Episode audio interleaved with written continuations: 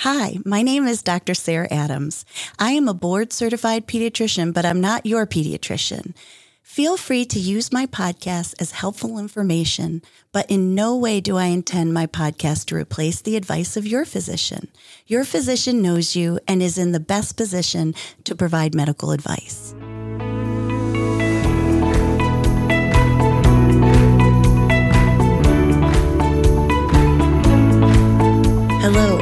Welcome to Growing Up with Dr. Sarah. You know, every parent wants what's best for their child as they grow up. And this week's guest is Frances Fishman. She's the founder and owner of a company called The Playbase. And what the Playbase does is they have an approach to children with autism spectrum disorder to reach their developmental, educational, social, and emotional, as well as psychological needs. So we're going to cover some several topics today with Frances. I'm really excited to have her on my show. And most specifically, a lot about what something called ABA, which I'll let her explain what that is and how it can help with autism. So thank you, Frances, for joining me today. Thank you so much for having me on here. It's my pleasure to be here. Um, sure. So tell us about yourself and how the Playbase came about. Sure. So um, after graduating, my doing my undergrad, I found a job that was entitled therapist that did not require my PhD or my master's, and I was like, "Oh, this is exciting!" So I applied, and you know, I believe everything happens divinely, exactly as it should. And I was put in the best hands possible. I was trained by a behavior analyst who's a psychologist, so a BCBAD. And she trained me in a really play based, naturalistic approach to applied behavior analysis. And that year really transformed me and the trajectory of my entire career and my life. Um, I fell in love with this field. I fell in love with the work. I fell in love with the kids that I got to work with. I fell in love with working in schools and camps and in homes and supporting parents and educators and children and the whole community at large. It was something that really spoke to my soul. Um, and from there, I decided to become a behavior analyst myself. I did my master's in developmental psychology and education because I loved. I didn't want to focus just on the behavior. I've always wanted to be a psychologist. There's just something about learning about how the brain works, why we do the things that we do, what's, you know, created us from within. Um, so I took that approach, did the behavioral science coursework, became a board certified behavior analyst, and learned that the majority of North America does ABA differently than I do. So mm-hmm. I decided to go work for an organization as a behavioral therapist instead of a behavior analyst. Usually the behavior analyst oversees the behavioral therapist, but I was like, ah, this is an approach I'm not used to, an approach called discrete trial training. So I went and I worked for an organization that offered this approach.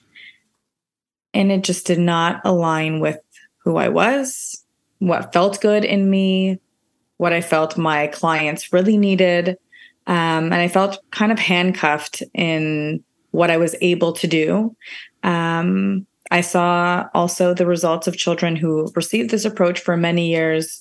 And the results that I found was that they were very scripted, um, compliant, robotic, but didn't really know who they were, mm-hmm. what they loved, what lit them up from inside, what you know, they knew that they had to answer and respond and behave in a particular way, but they didn't really know who they were. And it didn't feel good for me. So I started the Playbase. Wow.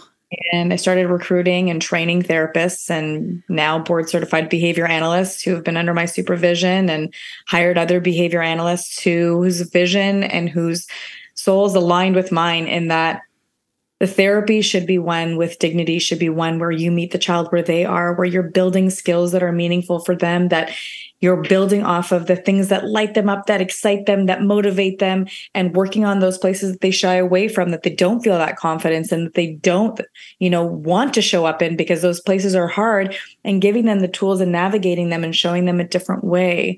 Um, and it's been the most exhilarating, most meaningful, most challenging but most incredible thing I've done outside of being a parent myself.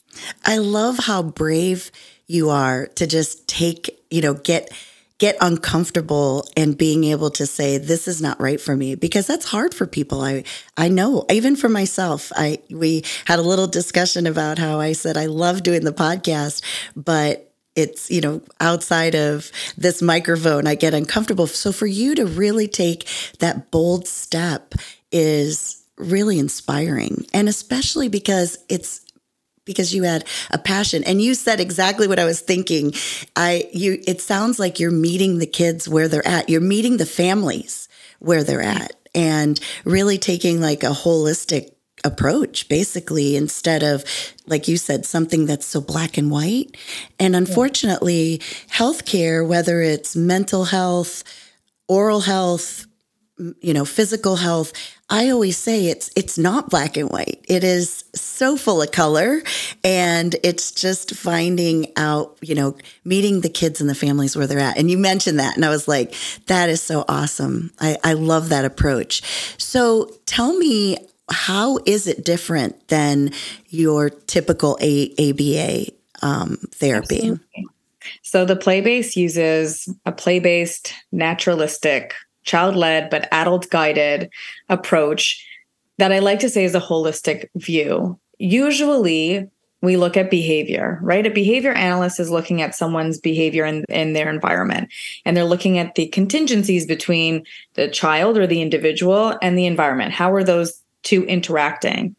But what we really know is that our behavior is the tip of the iceberg. There's so much that is underneath that is invisible, you know, and Sometimes we need to rule out whether there's a medical condition. Sometimes we need to rule out whether there is a learning need. Sometimes we need to rule out whether there's something underlying that. There's also attachment. There's also trauma. There's also our inner voice. There's also our confidence. There's all these different layers that are invisible to the naked eye. We can't see those things, but we can feel them intuitively. We can pick up on patterns and nuances. We can pick up on you know tension. We can pick up on a change in the composure or a change in the facial expression or mm. even an eye movement that you're like mm. oh i saw that. What was that? Whereas you know someone who's engaging in the environment like an educator who's running an entire classroom may not notice that or a parent who's also cooking or dealing with their other children may not notice those little things but are noticing the overt behaviors that we can really see and so certain behaviors appear to come out of nowhere they don't understand why they're occurring but we can pick up on all those little pieces or that's what we're supposed to do and try to piece them to, together to create an understanding of a function of a behavior and, and I, so, oh, go ahead. I'm sorry. But no, go ahead. Well, I, I, I, I didn't mean to interrupt, but I, I, I would imagine too, with the autism spectrum, mm-hmm. that that is something that you absolutely need to focus on as well because their development and behavior, like I said, it's it's a spectrum. It is. It could be, and so in many ways, some of these kids aren't able to verbally express okay. what they're feeling, thinking. And so I love that you use a lot of nonverbal and just, you know, some of their behaviors to really get some insight and and get under those layers like you mentioned. Absolutely. And so our approach has always been to meet the child where they are. Mm-hmm. Um, I think traditional ABA or discrete trial training has been a very boxed in, scripted, rigid approach. It's like, here's the textbook to how you do ABA. Yeah. But people don't fit into a box. People don't fit into a textbook. And I once had a client who said, you know, I'm not going to disclose my child's diagnosis because you're going to think, oh, I'm going to go into my textbook and read about banana peel syndrome. Yeah. And then you're you're going to think my child is banana peel syndrome. My child is the kid you see in front of you. Yes. That's who you need to understand. And so it was such a such an interesting approach. And and it really like taught me something so big in that moment when she was explaining that to educators. Like it doesn't matter what his diagnosis is. His assessment tells me about how he learns what are those nuances what are those challenges how do i approach that? But in terms of the actual label it is a massive spectrum. It is massive. And neurodiversity is like diversity i don't even like it is a incredibly large spectrum to be able to pinpoint where someone falls on that and how everyone on that spectrum could possibly receive one type of of approach to support them. The entire world is unique. Every single mm-hmm. human being on this planet is unique. They will learn in a different way. There will be patterns or similarities. We all have similarities. However we don't approach every single child in the same way in the same way that you wouldn't approach every single podcast or every single adult or every single parent in the same way. Mm-hmm. we all with our own cultural background, with our own beliefs, our own attachment, our own understanding, our own lens of the world, our own understanding, our own neurological makeup that allows us to see the world in a particular way. And it's the most important piece is getting to know that. Yes. And from there. And how do children learn? Children learn through play. Yes. And exploration. That is the, you know, historically it's how children have always learned and developed. It's been through trial and error and picking things up and throwing them, them on. Even babies, they're like taking the food and throwing it on the floor. That's play yes. because they're like, oh, look, now mom is or dad or or caregiver is going to pick it up and I'm going to do it again uh-huh. and let it happen. Or oh the dog. Look at this. This is so cool. That's still play. It's, you know, taking the, the phone and pretending to be mom or taking the shopping cart and pretending to go to the grocery store. They're all figuring out how this world works through play. They're testing out social norms. They're testing out what happens in a safe way because play is fun, dynamic, and fluid. And you can make a mistake and I mean, people can get hurt, but it doesn't necessarily mean the end of the world in the same way that when you're interacting in a more you know sophisticated way in a more like you know structured way where an error can mean something more emotional. So play is a really safe dynamic fluid way for children to learn and it's the approach that depending where the child is developmentally that we use it's about meeting the child where they are. It's about letting them guide us, but then having us lead the way. Because if we only follow their lead, we will get stuck in certain circuits and certain patterns, and we want to show them new ways. And so it's not about changing or fixing or altering anyone. The approach is about, hey, I see you. Mm-hmm. I hear you. I love you. Oh. And I'm going to teach you some new ways. Nothing about you is wrong. Nothing innately about you is wrong. I need tools. They need tools. You need tools. We all need tools. And this is the approach that I give is that, you know, if I had somebody teach me specific tools growing up, I probably have a much better, you know, executive functioning and more organization. And there are certain things, you know, I have my own ways of doing them. They're probably not the best. Um, but those are the areas in which I lack. You know, my math skills are not that great, but my emotional intelligence is really high and those are the skills that I, you know, I use in my work and in my life.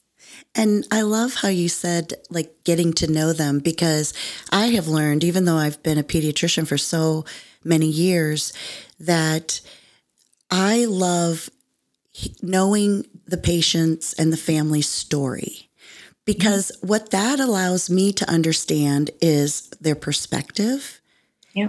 and also their barriers because mm-hmm. we can provide advice and you know this is what you need to do when you go home but unless you really know their perspective their barriers and their goals and really meeting them where they're at i love that you that you mentioned that that just gives me chills because otherwise it, we're not going to see good outcomes. We're not going to see potential change. And this is what we're all striving for is really helping each person, each child and family to be better. We're not looking for perfection, just better. So what are some of the potential, you know, positive effects that you've seen then from this from this type of therapy. And I love, I, before we go into that, I just had a random thought. So I remember one time a, a mom said, you know, because I was following up and just how is, how is the therapy going and so on. And I remember a mom saying to me, well, it just seems like all they do is play. And I just, I remember kind of smiling to myself. So, how would you answer that to a parent who thinks that, gosh, you know, I'm taking time, we're going here, you know, we're doing this, and it just seems like all they're doing is playing. And unfortunately, what I feel sad about in that situation is that somebody didn't explain it to them you know what what their approach was but it also made me smile that they were using that approach because i 100% agree with meeting the, the kids where they're at so how would you answer that question, or how do you tell families so that they don't think, gosh, all they're doing is playing with my child and they don't really get it?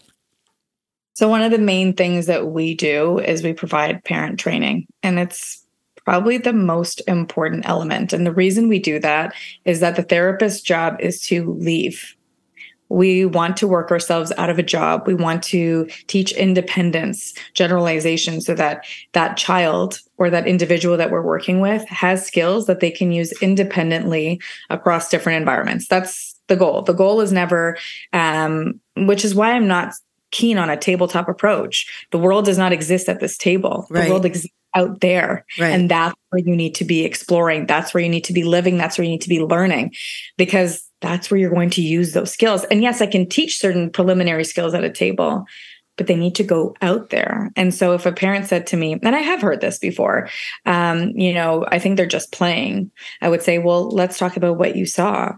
Yeah. And let's talk about what the goals are. And here is how we're embedding these goals in this way. And in fact, I'm happy you saw them playing. Yes.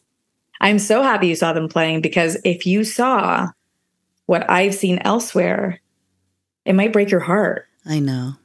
To know that your child is like sitting for hours, looking at stimuli, responding. You want them to explore. And if they're only ever sitting in one space and playing, that's equally not as effective.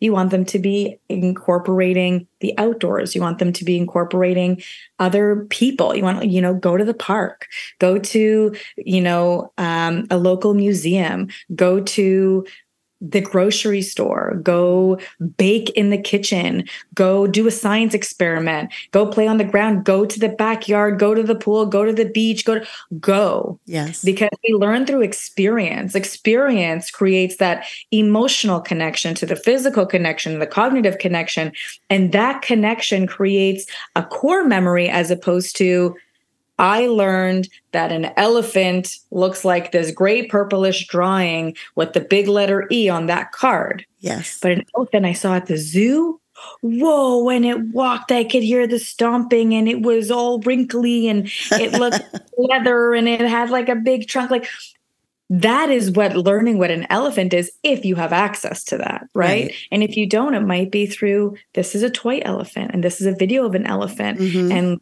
I'm going to be an elephant and this is the noise. And, you know, that is using play in a dynamic way, but it's incorporating all the different ways in which an individual learns. And I think, you know, one of the things I've experienced in my field is that often when you have a child with either neurodiverse needs or behavioral needs or developmental needs, because of sometimes the behaviors that they engage in, their parents or caregivers or educators kind of keep them in at a fear of what will happen right. when they go out there. Right. Oh, like there's no fear. It's a you need to have the tools to understand what's going on. What are those triggers? Like maybe it's overstimulation and understanding yeah. what environment might be overstimulating what you can do about that proactively or reactively. How do you support that child? It's not about you know we're going to shelter them from all experiences. It's right. systematically introduce them so that they're prepared you're prepared and you go out there and they get to learn from the real world and that is so true because ultimately, and just like in my introduction, at the very end, we want our children to grow and to thrive and to be as independent as they possibly can. And yep. it's it's exciting to see that and stimulation is is a is a big thing, especially when it comes. I mean, we could use all of these skills that you've mentioned with any child, you know, with any family. And I also appreciate the fact that you are educating parents because I always say, you know, you're the first counselor, you're their therapist, you're their 24 7 teacher, counselor, you know, confidant, you know, safety officer, you know, everything. And so learning as a parent to you know play all those hats and realizing uh, you know that that part of it is such a big role because you i'm sure you have a um, you know a finite time with each child and so it's you know when when people go for physical therapy on their ankle for example yes when they spend time with the therapist they work on their ankle, but it's the outside work that's just as important. And so I love that you teach parents too, because uh, that is such an important piece of their overall growth and development, both, like you said, um, psychologically, socially, you know, emotionally. So well, I love this article that I, I, I want to, I'll mention this again at the end, but there is um, a website that as a pediatrician, I'm so excited that I learned about. It's called, it's us.theplaybase.com and that's in the show notes. So you don't have to me- re- remember that. And, um, you have some really great articles in there. And one of them I'd love to kind of hit some highlights on was one that said, titled The Seven Potential and Positive Effects of ABA Therapy in Autism. And mm-hmm. the first one that I read was reducing behavioral problems. So tell me a little bit about your experience in, in that specifically. Absolutely. Well, one of the main things um, that we focus on in ABA is socially significant behaviors. So we want to make sure that every single whether it be problem behavior or skill acquisition is something that is socially significant. So often we'll have, you know, parents or educators or pediatricians refer um, a parent to us or a parent will contact us because they're seeing quote unquote like problematic behavior. So whether that be like tantruming or, um, you know, a self-injurious behavior or not understanding why they're engaging in any sort of, you know, aggressive behavior or anything like that. So ABA allows us to understand the function of a behavior. Why is this behavior occurring? Because behavior is is a communication. Right. What is what is the behavior trying to communicate? What is this individual trying to communicate through their behavior? Is it a need that's not being met? Is it an, you know, do we need to teach a skill a diff- to replace that behavior. So, one of the main focuses has historically been to alter problematic behavior. And that problematic behavior is more so behavior that is socially, physically, emotionally, or psychologically, you know, detrimental to themselves or to the those in, around them. Right. So sometimes and and I want to you mentioned this earlier and I want to like touch upon it that ABA is associated with autism. However, the science of applied behavior analysis it can and should be applied across everywhere, like across all places, across all environments. It is something I uh, we provide professional development to educators because it's classroom management, yes. understanding how do you manage behavior? We consult to families who don't have children on the autism spectrum. We, we provide therapy to children who don't have an autism diagnosis. We provide therapy to anyone. And really, you know, understanding why behavior is occurring, what is the function of that behavior, and allowing for a different skill or a different way or rerouting them to a different route is what we want to do. So it allows for problematic or problem behavior or troublesome behavior to be replaced with a more functional, appropriate behavior that serves the same function. So if the function of the behavior is, I want you to stop, I don't like what you're doing. It feels uncomfortable for me. And the fastest way I've learned to stop something is if I hit you. And if I hit you, you're then shocked and immediately everything stops. Oh, that was easy. I'm going to do that when I need you to stop. Or if I want something, I grab it, then I have it. And you're talking what, about the child is doing this behavior. Yes. Okay. Yes. yes, for a child. Yeah. So if that so if that's child's hitting or throwing or keep, keep yes. going. Yeah. Yes. So then as the behavior analyst, I'm trying to understand why is this occurring? Yes. Okay. It to me, based on patterns of behavior, based on my observations, based on what I've heard, what I've learned, all this information I've collected, this seems to me like the function of this behavior based on pattern, based on history, is that this individual actually wants what's happening to stop. So now what I want is I want to teach this individual a different way to stop. Yes. I want to teach them proactively that if I want them to, to say stop, if I can get them to say it, yes. or maybe I get them to gesture it, stop, or maybe I get them to point at something that shows the word stop or a stop sign or i or i need them to do like an x whatever works for them in terms of communication a different way to get them to stop so what I hear Even you saying is you're teaching the child a different behavior. So if they're hitting and they've learned that if I hit whatever is happening is going to stop or situation that they're in and you're teaching them a way to communicate to others that this is how I, I want you to stop whatever that is. Yes. So it's about replacing the problematic behavior, the behavior that is socially, emotionally, physically, for whatever reason it's inappropriate or unsafe. We want to replace that behavior with something that is equally going to serve the same function and something that they can do and show them that that's how we're going to respond is we're going to respond to this. And then you coach the environment that if he hits, or she hits, what you want to do is you give them a retrial. You know, ask them to use the skill that they are acquiring. You support them in using that skill, and that's when it will stop. Or if you want to turn, or and this is like I'm giving like a very basic right. We we could talk on this subject alone for out yes. an hour, right? Yes. So it helps to reduce problematic behavior because we're understanding the function of that behavior and we can teach a different skill that will be more functional, more appropriate to use that serves the same purpose. Yeah. And, and that's how we reduce problematic behavior. Yes. Instead of just saying, don't hit. Yes. You know, which I mean, we don't want them to hit, but it, it but it doesn't really it won't change the behavior or um or help the child because the, again and that leads into the second, um, you know, advantage, and that is communication, improving communication. Because you're right on. I say this all the time in my practice. I say, you know, what what they're doing is they're they're communicating. They know what they want to say. They know what they want to do, and they can't say it. They can't do it. Or so so the in addition to improving problematic behavior is improving communication skills. Yes. Yes, and usually they go hand in hand um, because often when we're working on communication skills, we're seeing behavior that needs to be changed. And often, when it's possible to use verbal communication, sometimes we're not there yet. Sometimes we're working other forms of communication.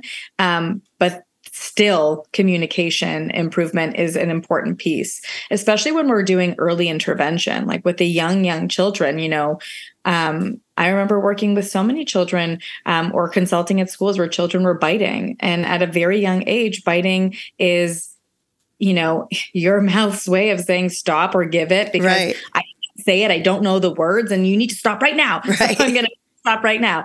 Um, and, you know, they'd be like, oh, this child is leaving bite marks. And I'm like, okay, we need to replace that. Yes. Yeah. So communication is definitely a really big one that we work on. Um, and I think the next one that um, that it is probably the most important is independence. Yes. You know, equal to independence is the confidence piece because in order for us to be independent, we need to have the confidence that we can be. Yeah. And one of the downfalls of um, in my perspective of discrete trial training or traditional ABA is that it doesn't give that layer of confidence and independence because they're often prompt dependent. They're often dependent on the adult and looking to the adult, like, am I doing the right thing? Whereas when you're using an approach that's focusing on feeding that inner child, that that soul, that that mind to know I can do it. Like I remember working with children and saying, You did it. they would go, Oh, yeah. And I say, say did it. Yeah. They're like, I like say it louder. They're like, I did it. I'm like, yeah, you did it. You did it. Not because of me, not because you did it. And it's like, oh, oh my God, I can do that.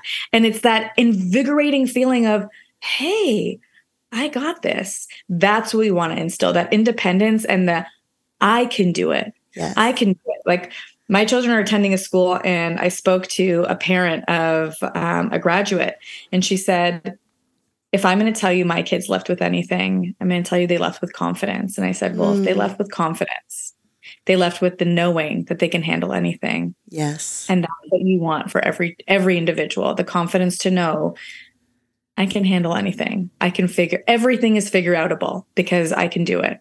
Yes, I love that because again, like I said, that's really what we want because eventually, you know, they whatever the situation, we want them to be able to, as they grow up, be able to have, you know, these skills. And I, I think even as adults, I, I love, you know, affirmations are so good. You know, I did it. It feels, feels good for everyone to say that and, yeah. uh, and to feel like they've got the confidence, which is really tough. You know, I see a lot of kids in my practice that just that confidence is an issue. You know, anxiety in general comes in so many different ways, whether it's performance anxiety or separation or social. And, you know, it, it's hard to generalize anxiety. I have kids who just the other day, she's doing really good in school. She's got friends. She can do sleepovers. She's a really good singer but she and she wants to do the plays at school but she just can't try out and so she ended up being on the crew which was great it's a good first step and mm-hmm. i was you know we really praised her for that we're like you did it you like like you said you you were part of it and how did that feel and then you know working with her to help the next step which is maybe just just getting to that audition you know, and maybe it's not the, the lead role, but being on stage in general. So I love that step re- approach. And um, this leads to the next one, which is increases life satisfaction, right? Yeah. I mean, that's our ultimate goal. Our ultimate goal is that every single individual we meet, work with, interact with, we help them live a more fulfilling, life to their fullest potential, a life that makes them feel good in their own body, in their own mind, and their own soul, that they are living a life that feels good for them. That is our ultimate goal. Um, I want to touch upon what you just spoke about because it reminds me so much of my daughter. We immigrated from Toronto a year ago, and she's like a vibrant, like her teachers used to call her the sunshine girl. That's who she is um, and she's doing really well in school. She's made friends, but she has this undertone of anxiety. And she's also in a theater program and um, refused to do the audition, but they let her read a paragraph instead of sing. She didn't want to sing. Okay. And we watched the movie Sing. Oh, I love in that movie. Meena, who is so incredibly talented, the elephant. Yes. Is too scared to audition. That's and right. does the crude work and then they overhear her incredible voice and it's like this it's a i think it'll be an interesting reflection for your your client your patient to to watch this and see like wow like they they would have been so deprived of this talent yes. because she she wasn't confident to stand in front of a, an audience and sing but then when she does wow can she sing? And it's it's a really beautiful story. So I just wanted to kind of touch upon that one as you as you mentioned it because i was like oh just made me think about the movie and about my daughter. Yes that's a great correlation. I love how old is your daughter? She's seven. Aw, that's awesome. That's yeah, great. Yeah. That's great. It, it's hard, you know, and and yes, getting being becoming independent enough to be able to do that. And then really and then that you know going back to that movie i love that movie by the way. And if you haven't seen it it's really good. It's, it's a great movie. It's a great movie. Not to mention the fact that i love to listen to um, matthew mcconaughey's voice. He's just you know. uh, yeah. But anyway i digress. Um, but what it you know in that movie too i mean just like seeing her the satisfaction that she gained from finally being able to perform and um, overcoming that fear. So that's such an important tool for all of us. And that again then goes into like the next one, which is boosting social skills because it, it is hard, you know, communicating and putting yourself out there. But also, I do have a lot of patients that have a hard time making friends too. And, and that just breaks my heart because I've known them since they were baby. And I think they're awesome. And I think that they would really, others would benefit from knowing them and being a part of their life. So how does how does that fit into what you guys work on with the with the children and as far as like boosting that ability to be more social so, social skills is a really big part of applied behavior analysis. Um, you know, understanding the social dynamics, um, being able to, you know, read the people with you, understanding what their intentions are, because sometimes that's a, a big piece. Um, communicating in a way that other people can receive your information. Um, you know, the the exchange in a communication. Sometimes we're working with children who have really an incredible amount of knowledge on specific topics. Yes. And about expanding those and being flexible with this is amazing. Share that information and be interested in what other people are sharing with you and learn more because it'll give you a different perspective. And so working on that flexible thinking and working on another piece that has to do with the social skills, has to do with anxiety, has to do with coping, it has to do with changes in all of those things is self self-regulation and self-awareness. So yes. being able to be aware of your own state being able to understand what you need in a moment to bring your nervous system to a calmer place, to then to be able to show up in a way in the world, whether that be socially with people, or that be um, to perform, or that be to write a test, or that be to go to bed, however it is that you need to show up. It's understanding your own body, your own nervous system, how it works, what it needs to be able to get to a place where you're able to make a really conscious choice. So sometimes we're dealing with social skills that are um, that are strugg- that they're struggling in social skills because of anxiety. Yes. And so it's about both teaching the skills and giving the confidence while equally focusing on managing the anxiety. And oh, I raised my hand by accident. That's okay. With my hand being up, it did that. Um, so it's it's that piece that really impacts all the different areas that we navigate that that social awareness that um, self-awareness and understanding how do we navigate both? Because right now i'm engaging with another individual. I have to be aware of what i'm feeling. I have to be aware of what they're feeling and what we're engaging in in order to navigate the social interaction which is a lot to navigate.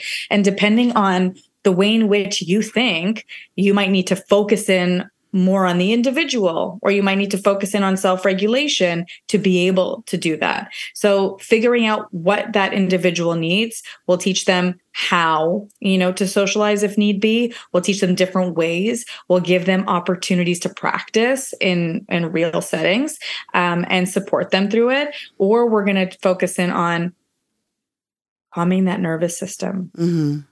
I hear, you know, that voice that's telling you, um, you're stupid or you don't have something to contribute or you really don't, you can't sing or whatever it is that inner voice working on supporting them through that. You know one of the the big things i teach children is that our thoughts aren't all real. They're just not. I can think the sky is purple and it's just not. Right not right. um, i can think lots of things that are not true. And so sometimes we hear things in our head and then we have to be like oh well that's a thought and that's not true. Right. Really i'm I, I am awesome. Yes. I have something to say and to contribute. And so work there's so many inner workings around that that we work on. Um, and i wouldn't say that most traditional aba does that but it is a part of acquiring social skills. Um, it all falls into that as well.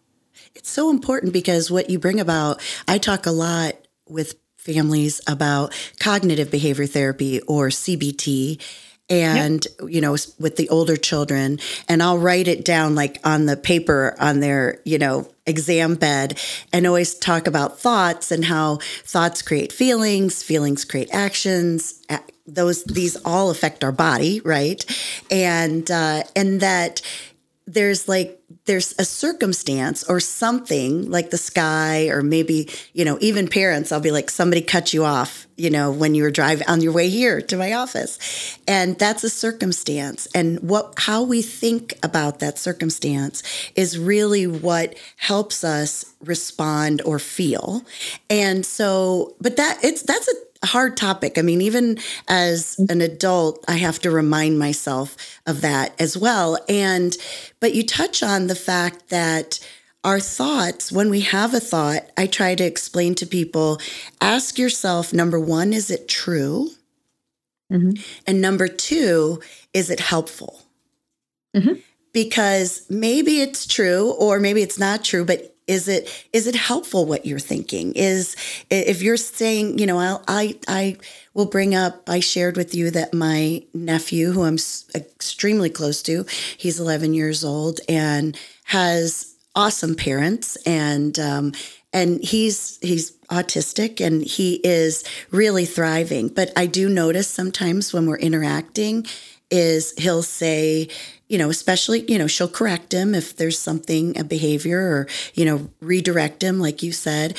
And he'll say, Am I bad? Or I'm sorry, you know, he, he, and, and it's like helping him realize that that thought is not true and mm-hmm. and so that's exactly what you're saying it's like it's not true so it's re you know rewiring mm-hmm. the, that thinking which is not like i said not easy for anybody but i i absolutely. i see and that think, cbt coming in you know absolutely and i think equally as myself as an adult if i've done something wrong or i've upset somebody or disappointed somebody it's you know i can i can you know, go into my head about how terrible I am for doing that thing. And equally, you know, my daughter or my son or my younger daughter, if they do something, they might be like, eh, I don't know if that, like my daughter has said, Am I a bad daughter or, or something? And I go, No, we all make mistakes.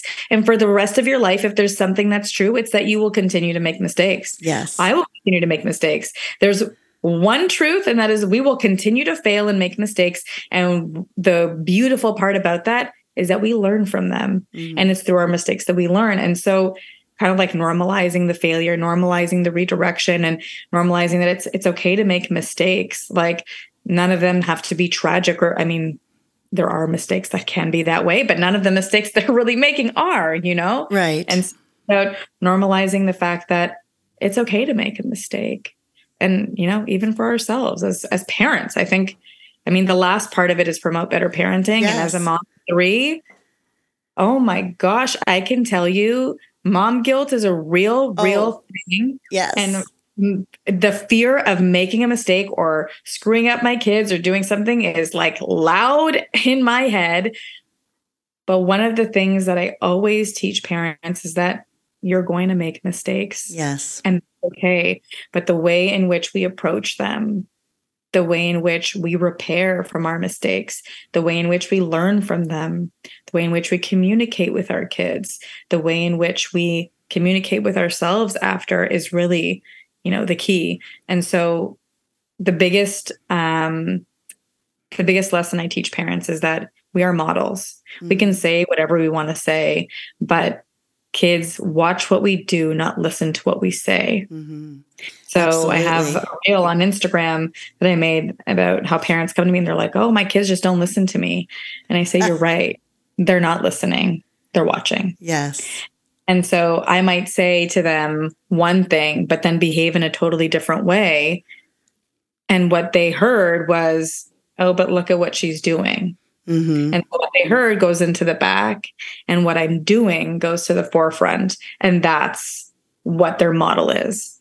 So, you, if we want our kids to communicate in a particular way, to be self regulated, to engage in the world in a particular way, we first have to make sure that we are ready to present ourselves in that way, yes. that we're able to self regulate at least part of the time that we're able to communicate in that way at least part of the time. Because sometimes I'll listen to my kids and I'm like, oh, is that what I sound like? I well, and it's just like how even toddlers, you know, repeat things. I'll hear things and I'll be like, "Well, they didn't come up with that on their own," or, yeah. or, I'll, and then on the other hand, I'll I'll be saying stuff like, like this is this is, you know, completely you know, not behave well, it's behavioral in a way, but I'll talk about even just oral health and brushing their teeth and and they'll be like, "Well, uh, dad doesn't brush his teeth, you know, or, you know, dad lets me sit in the front seat, or I'm sorry, dads, moms can do that too. I'm just saying they always seem to throw the dads under the bus. I apologize. But it, it, they are watching, they're watching everything. I mean, that, that we do and, and modeling can be all of those things, even nutrition and bedtime. And like I was, um, I just did a webinar on sleep and just modeling that, yeah, I really want to watch this show or, you know, look at more TikTok videos, but I know that sleep is important. So I'm going to put my phone down and get ready for bed. So it's it's every aspect of life and and honestly that's one of the main reasons why I even started the podcast was because I really want it trickles down, you know, to our kids. So I I love that that's such an important piece um, is helping parents. And you're right, we're not going to be perfect. I, I've said this before. My sister in law asked me when the kids were growing up, she's like, because you're a pediatrician and you might get this too, because you're, you know, uh, a therapist, do you do you find that uh, you know you're the perfect parent? And i'm like oh my gosh you know no way because they're so different. And where the environment changes and developmentally it's i've loved every stage and it's challenging. Now i'm a parent of adult children and and that's you know that i still think sometimes in my mind that mom guilt like you said i'm like man did i did i mess them up? But you know i probably did you know, didn't always do the right thing, but hopefully they learned, we all learned from it. So, well, I can't thank you enough for for joining me. I'm this is so exciting. I love the work that you're doing. I really do and I want to tell people how to contact you. So, what's the best way to reach out or even on social media, how can they follow you? Yeah, they can follow the Play Base on Instagram and on TikTok. You can find us on LinkedIn as well. Um, if you are American, our website is us.theplaybase.com. If you are Canadian, it's theplaybase.com.